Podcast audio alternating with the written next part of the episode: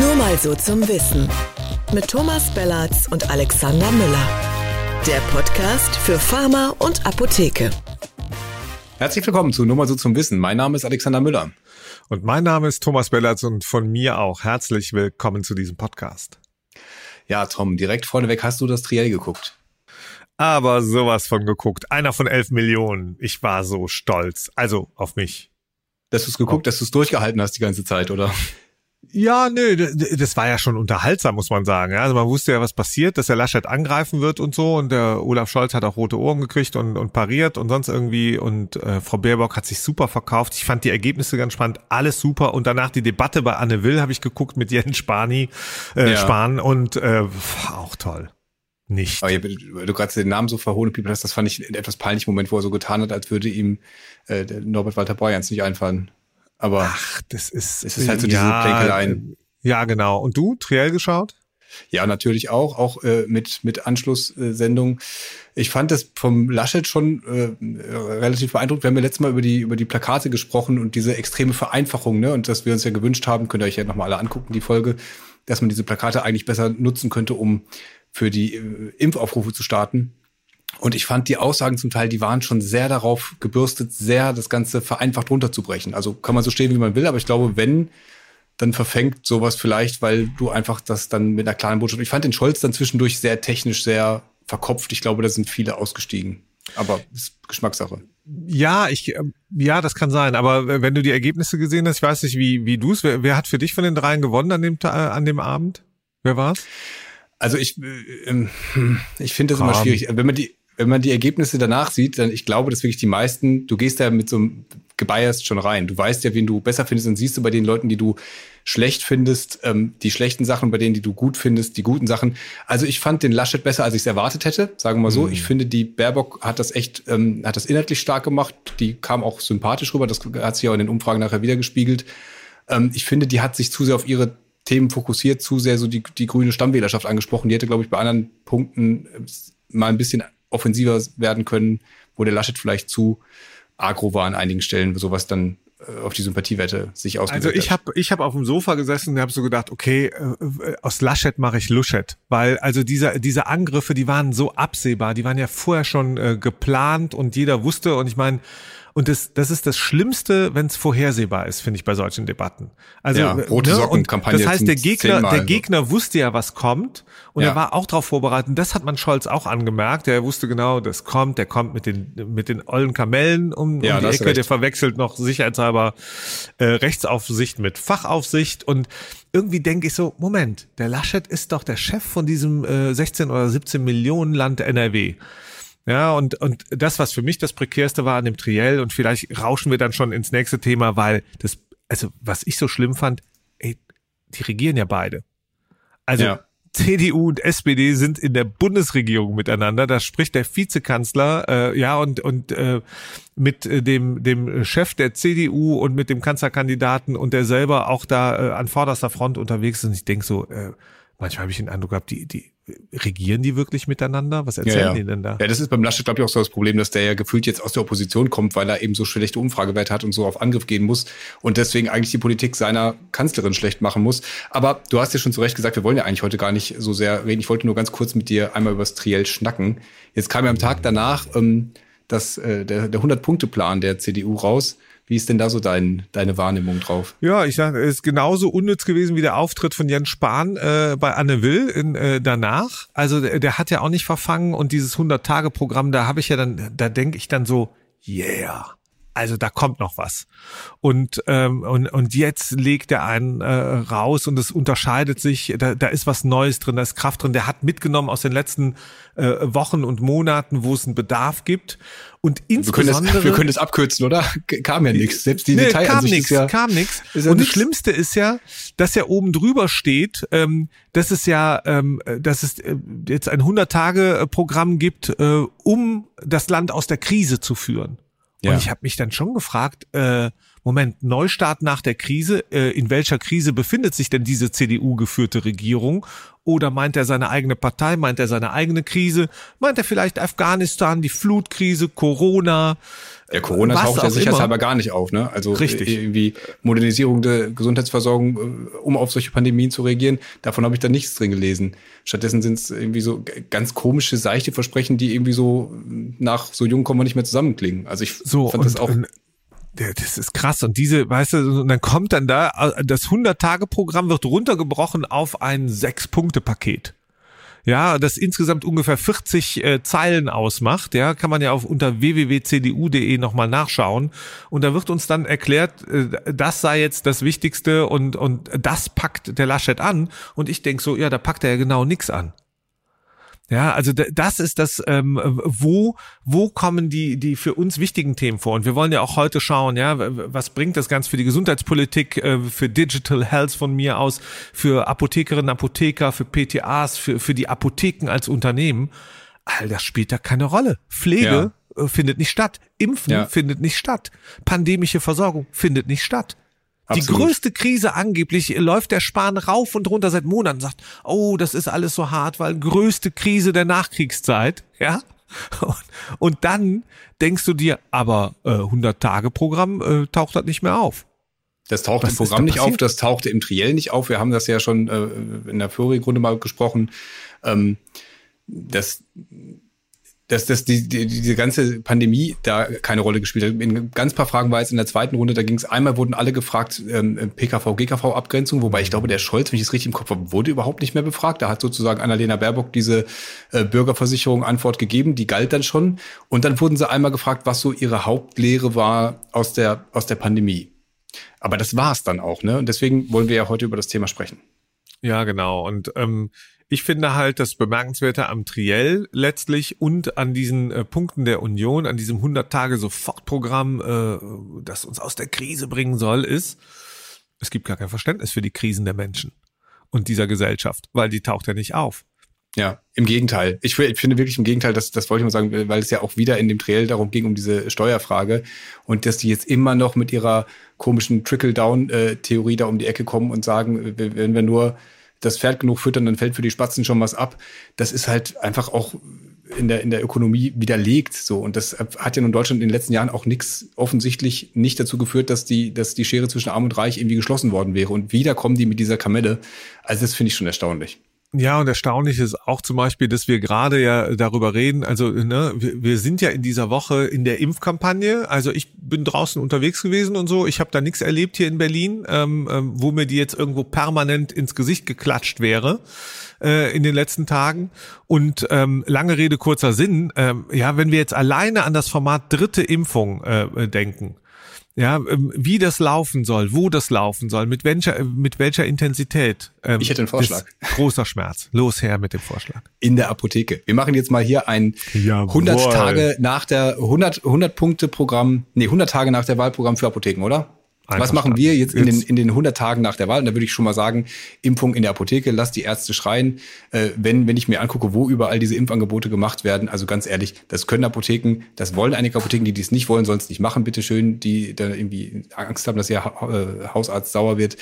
Die anderen sollen das machen und dann äh, kriegen wir auch nicht nur diese, sondern auch andere Impfkampagnen, Stichwort Grippe. Das gibt's jetzt in, keine Ahnung, acht Bundesländern. Das soll fortgesetzt werden. Da wäre ich sofort dafür, dass die Regierung dafür die, die ähm, Rahmenbedingungen schafft definitiv und ähm, ähm, weißt du, letztlich, wir, wir machen gerade alle Impfzentren zu.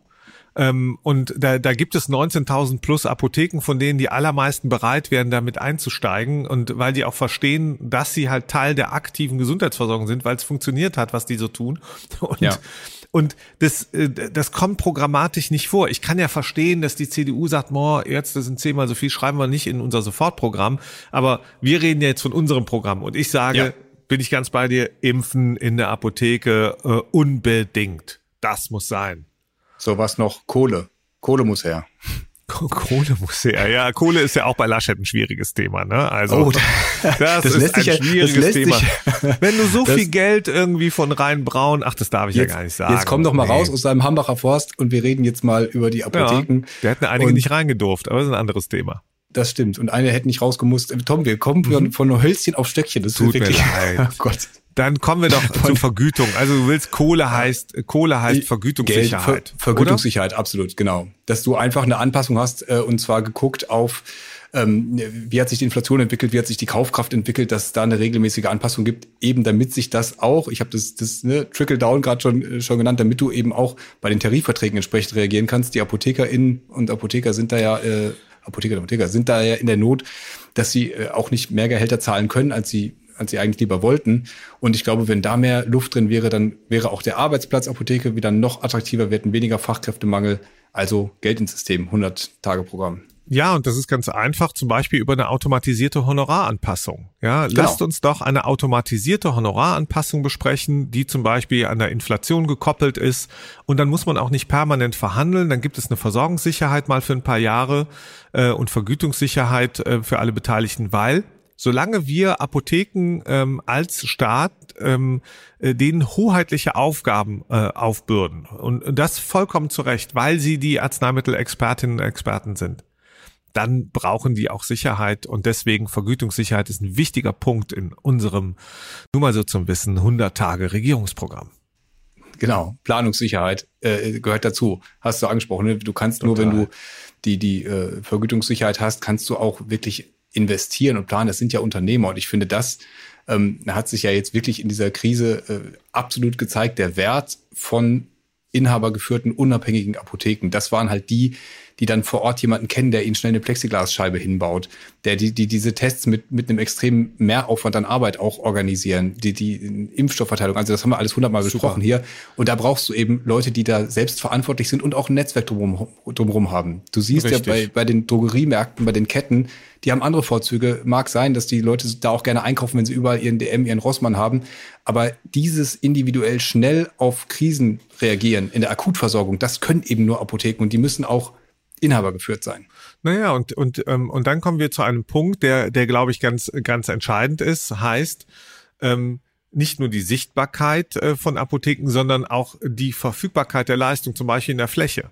Also flächendeckende Versorgung ist in der Gesundheitsversorgung ähm, äh, wichtig, kann nicht ähm, zum Beispiel äh, rein digital geleistet werden. Ich glaube zum Beispiel, dass die Digitalversorgung, das heißt die Einführung von ähm, ja, von, von Telemedizin, von Telepharmazie, nennen wir sie mal so, etwas klassisch, natürlich ja. ganz, äh, ganz, ein ganz wichtiges Ergänzungssortiment ist. Ja, Aber voll, die Wahrheit, Berechtigung. Es ersetzt ja. keine Apotheke, kein, keine Arztpraxis in, in, äh, in der Tiefe der Versorgung. Und es gibt einen wichtigen Faktor, und das muss man dann auch mitfordern. Wir kommen ja vielleicht auch nochmal zum, äh, zum E-Rezept dann muss halt auch die Digitalversorgung stimmen. Also ich kann nicht einfach sagen, in, in MacPom, im Schwarzwald, wo auch immer, in den Regionen, die vielleicht nicht, äh, nicht optimal versorgt werden können, da machen wir das einfach mit Telepharmazie und Telemedizin und gleichzeitig gibt's da keinen Ausbau. Gibt's, äh, wissen die noch nicht mal, wie man Glasfasernetz schreibt. Also der, ich, der Arzt ist weggezogen und der Telearzt kann überhaupt nicht hinziehen, weil er nicht durchs Glasfaserkabel passt. So, so ist, ist, das, so ist das. Ja, also, aber es ist, ne? Ist ein ganz wichtiger Punkt, finde ich, Digitalversorgung als Teil der Gesundheitsversorgung zu begreifen. Aber genau finde ich, äh, stimme ich dir völlig zu. Du kannst jetzt nicht sagen, äh, wie das die SPD in dem einen Fall gesagt hat, wir können äh, den Versandhandel nicht wegnehmen, weil es Leute gibt, die darauf angewiesen sind. Ich finde, du kannst Leute nicht damit abspeisen zu sagen, ihr habt jetzt ähm, ihr habt ja Versandapotheken. Man hat halt Akutversorgung. Du hast einen Notfall. Deswegen gibt es flächendeckende, flächendeckende Notdienste. Und das musst du auch erhalten. Und ich finde, dafür muss es auch Programme geben.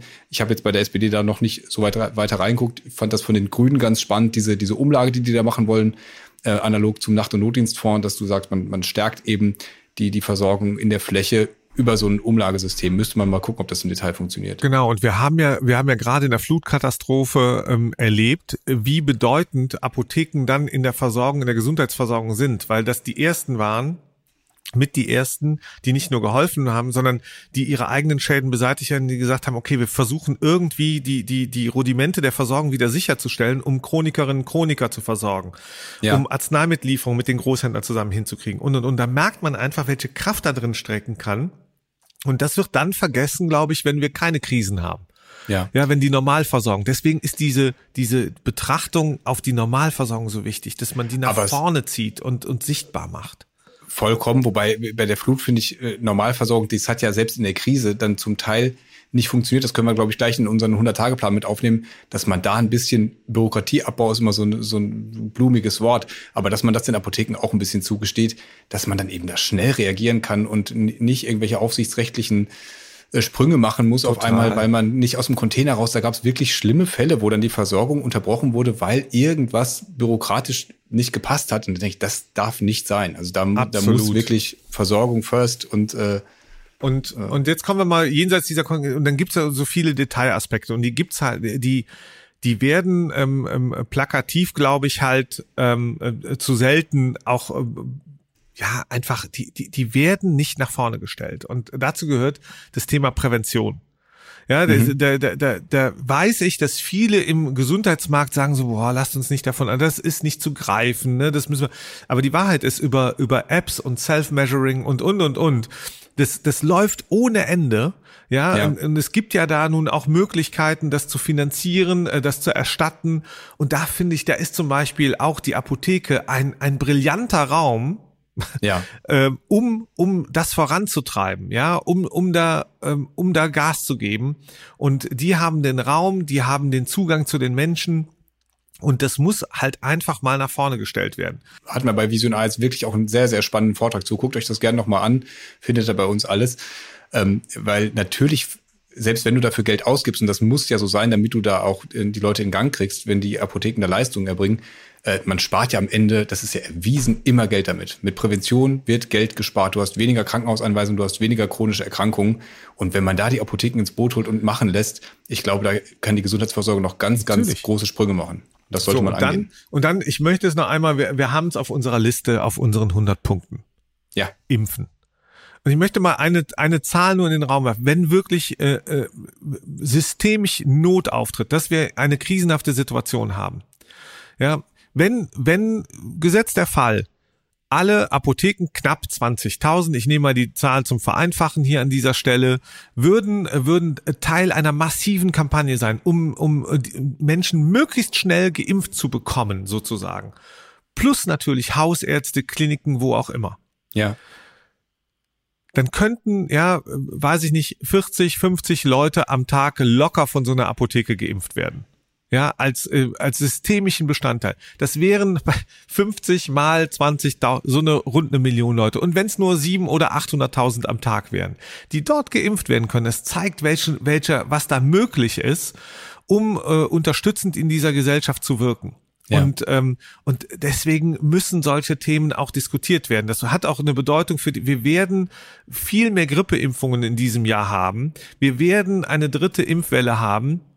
Und äh, das muss selbstverständlich sein, dass Apotheken da systemischer Bestandteil werden. Und ähm, deswegen Impfen, Riesenthema, riesen, riesen, Riesenthema. Und da sollte sich die Abda und da sollten sich alle einfach trauen und sagen, kommt Leute.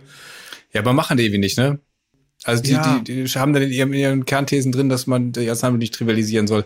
Aber, aber so eine Forderung, ich glaube, also ich glaube, die, die Haltung war, wir stehen bereit, wenn die anderen Kapazitäten nicht ausreichen. Aber ich glaube, das ist falsch. Es geht ja jetzt gerade, die, die, das Umdenken ist ja auch, dass man die Angebote die Möglichkeiten erhöht und dass die Leute sich überall impfen lassen können. Nicht der einzelne Arzt, genau. der vielleicht noch irgendwo einen Slot frei hätte, sondern einfach überall ansprechen und dann bitte, warum nicht in der Apotheke? Wollen, Aber das hatten wir eigentlich schon. Ne? Und was brauchen wir dann wieder? Weil das nicht geklärt ist, weil nicht ähm, in den Gesundheitsberufen, die am nächsten dran sind an den Patientinnen und Patienten, und dann brauchst du dann plötzlich wieder technisches Hilfswerk, Bundeswehr, ja, ja, um dann, dann musst du Impfzentren aufbauen in Stadthallen, Sportzentren, was auch immer.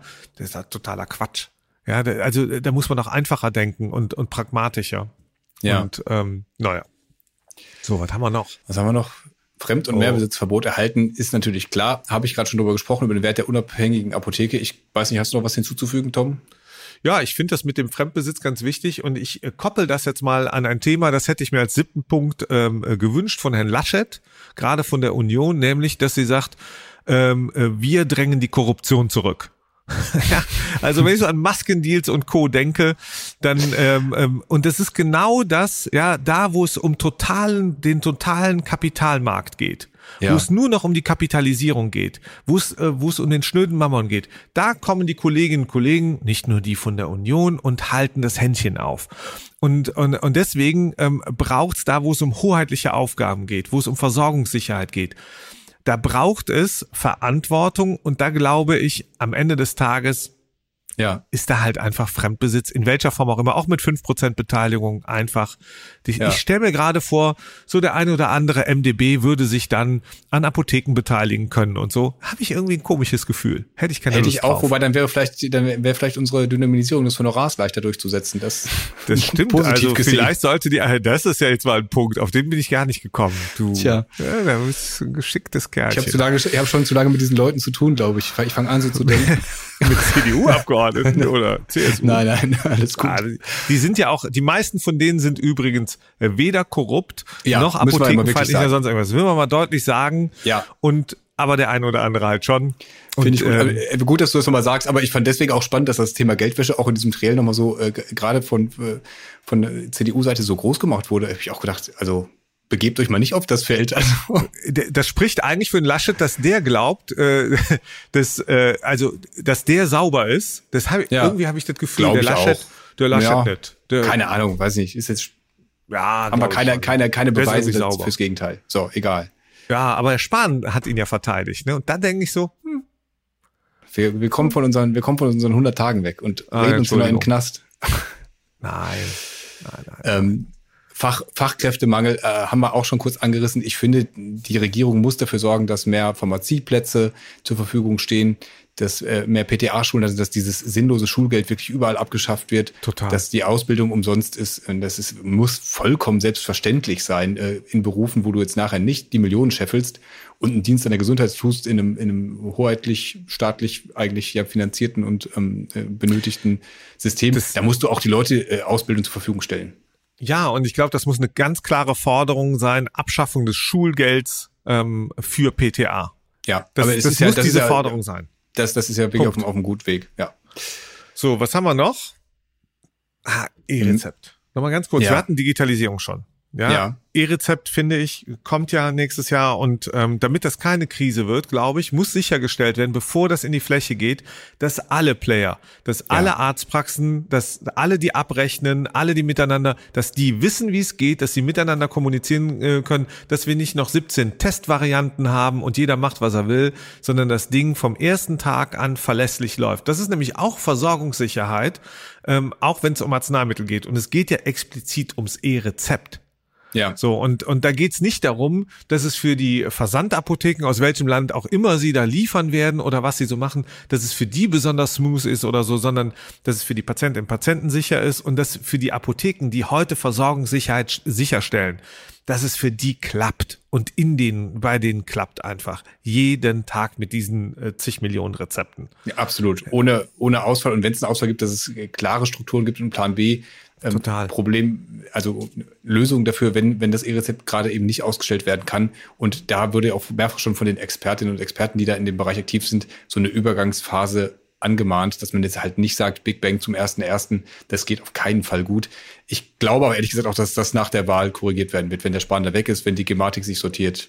Richtig. So, und was uns total unterscheidet äh, von der CDU und irgendwie von allen anderen, äh, wenn wir so an das Thema Pandemie denken, ist, ganz ehrlich, wir sind immer noch in der Pandemie, wir sind immer noch in einer krisenhaften Situation, wir lernen immer noch, wir sind nicht darauf vorbereitet gewesen. Ja. Und äh, deswegen braucht es unter, äh, unter, unter, mit Blick auf den Gesundheitsschutz und auch auf die Apotheken, die Arzneimittelversorgung ganz klar, es muss eine bessere Vorsorge geben, wenn es um Pandemie geht. Es muss eine bessere Planung geben und, und es muss in dieser Planung ein, eine Einbeziehung von Arzneimittelversorgung von Apothekerinnen und Apothekern in den Apotheken geben und zwar jetzt, sofort. Jetzt das, auf das, oberer Ebene, dass die einfach total. sich diese Fachkompetenz ins Ministerium holen, dass die bei solchen Sachen, die wir jetzt in der Pandemie hatten, wo die Apotheken aktiv waren, dass die da halt auch noch früher eingebunden werden. Man weiß natürlich nicht immer wann, auf welcher Ebene da Gespräche laufen, aber alles, was man so mitbekommen hat, war, dass die Apotheken oft vor vollendete Tatsachen gestellt wurden und danach korrigiert wurde und sei es beim Honorar. Und genau. ich finde, genau. wenn man die Apotheken da frühzeitig einbindet, dann kann Richtig. man auch andere Entscheidungen nachher vereinfachen. Ich wollte zum, zum Thema äh, Dienstleistungen noch sagen, dass die jetzt ja wieder das haben platzen lassen äh, mit den Krankenkassen, die Verhandlungen. Ich weiß nicht, welche Seite, wo es dran gescheitert ist. Meistens sind die Krankenkassen da sehr hartleibig, dass diese pharmazeutischen Dienstleistungen jetzt immer noch nicht gefixt haben. Und da geht es um 150 Millionen. Ja, da, da hat, ist deutlich mehr Geld ausgegeben Und? worden. Ich glaube, wenn die, den, den Punkt vielleicht noch kurz, wenn, wenn da die Rahmenbedingungen schaffen würden, dass, dass sowas leichter durchzusetzen mit der Politik und von mir aus auch gegen die Krankenkassen. Ich glaube, da ist die Selbstverwaltung irgendwie auch an ihre Grenzen gekommen. Also, wenn ich dich richtig verstanden habe, sagst du auch, so, wir müssen die Apothekerorganisation wie auch immer was stärker äh, einbinden. Wir brauchen mehr Transparenz im System. Auch das hat die Pandemie gezeigt. Die Art und Weise, wie da Masken äh, bestellt werden, wie was ausgeschrieben wird oder nicht ausgeschrieben wird. Das, ja. da gehen, da fließen so viele Mittel ab und es spielt keine Rolle, ob sie aus der Krankenkasse kommen oder aus dem Steuersack. Am Ende bezahlen wir sowieso alles. Und ich finde, da braucht es mehr Transparenz, auch damit wir alle sehen, auch ähm, Apothekerinnen und Apotheker im Übrigen, was läuft da eigentlich? Wer bezahlt welche Rechnung? Ja, äh, wohin gehen Jens Spahn und Co. Äh, aufs abendliche äh, Parlamentarier-Dinner? Und wer hat dazu eingeladen? Und das ja. interessiert mich und ich finde, das braucht's jetzt. Das ist auch ein, ein, ein großes Ding nach dieser Pandemie, wo man das Gefühl hat, wow, da ist so viel schief gelaufen. Ja, Tom, ich glaube, was dir, was dir fehlt, ja. ist Vertrauen, oder? Du würdest gerne mehr Vertrauen. Da hat ja nun ja, der Kanzler des Vertrauens, hat er sich halt so. Ja, der wird's halt nicht deswegen, ne? Weil, ja, okay. also ich glaube halt einfach, wenn, wenn jemand so sehr um Vertrauen wirbt, also wenn er zuerst sagt, ich vertraue Ihnen, und dann sagt er im nächsten Schritt, jetzt vertrauen Sie aber auch mir. Das ist halt ein bisschen dünn, ne? Und, ja. und dieses Sechs-Punkte-Programm oder dieses Nicht-Programm zeigt halt auch, und all das, was wir gerade aufzählen, ähm, und wir sind ja auch gleich durch, zeigt ja auch, was der versäumt. So, und entweder weil er sich nicht traut, und dann muss ich einfach sagen, trauen, vertrauen, dann kann ich dem auch nicht vertrauen. Wenn, wenn hm. der nicht sagt, was Sache ist, wenn der nicht mit den eigentlichen Themen um die Ecke kommt, und das gilt übrigens genauso für Olaf Scholz und für alle anderen, die das nicht tun, den kann ich doch als Wähler nicht vertrauen. Ja, da kann der, da kann der noch 30 Triels machen und sich da dann diesmal vors Podium stellen und kann besser sitzenden Anzug anziehen. Das ist mir vollkommen egal. Dem vertraue ich nicht. Das war so auch lustig, dass die das abgesprochen haben. Beim ersten ist ja nur die Annalena ah. Baerbock vorgekommen, diesmal alle drei. Egal. Tom, wir haben 100, äh, 100 Tage Zeit. Ähm, wir werden es ja nicht entscheiden können. Wir haben aber äh, euch natürlich, geben euch gerne die Gelegenheit, damit uns zu diskutieren. Teilt das hier unter dieser Folge, macht's bei Instagram, schickt uns Ad nur mal so zum Wissen äh, eure Vorschläge, bewertet die, die wir gemacht haben. Wir werden da sicherlich weiter spinnen in den nächsten Folgen. Wir haben ja auch schon ganz viel über Impfen und über die Wahl gesprochen. Guckt euch da gerne die alten Folgen nochmal an. Wir haben mal die Koalitionen durchgesprochen. Wir haben mal spekuliert, wer denn eigentlich Gesundheitsminister oder Ministerin werden könnte und was wir so von den Parteiprogrammen halten, gibt's auch schon. Klickt euch da mal durch, durch, unser, durch unsere ganzen Folgen. Da ist einiges, einiges Gold dabei. Sag Herr Müller, da hast du vollkommen zu Recht Werbung äh, für die vielen tollen äh, Podcasts äh, gemacht, die wir schon gemacht haben. Das war auf jeden Fall nur mal so zum Wissen in dieser Woche der Podcast für Pharma und Apotheke. Uns gibt es nächsten Donnerstag wieder. Überall dort, äh, wo es Podcasts gibt. Und falls ihr uns jetzt da gehört habt, wo es Podcasts gibt, ihr könnt uns auch sehen. Alle, die jetzt schon gucken, winke ich einmal. Äh, uns gibt's bei YouTube auch alle Folgen. Da könnt ihr gerne den Kanal abonnieren und liken, das Glöckchen anklicken, dann kriegt ihr eine Benachrichtigung. Und dann könnt ihr uns ja auch beim Labern zugucken. Ja. Und damit vielen Dank fürs Zuhören und bis nächste Woche. Vielen Dank. Ciao. Ja, also ich finde. Äh Heute waren wir richtig gut. Ja, mindestens zwei Prozentpunkte besser als letzte Woche. Laschet wird kein Bundeskanzler.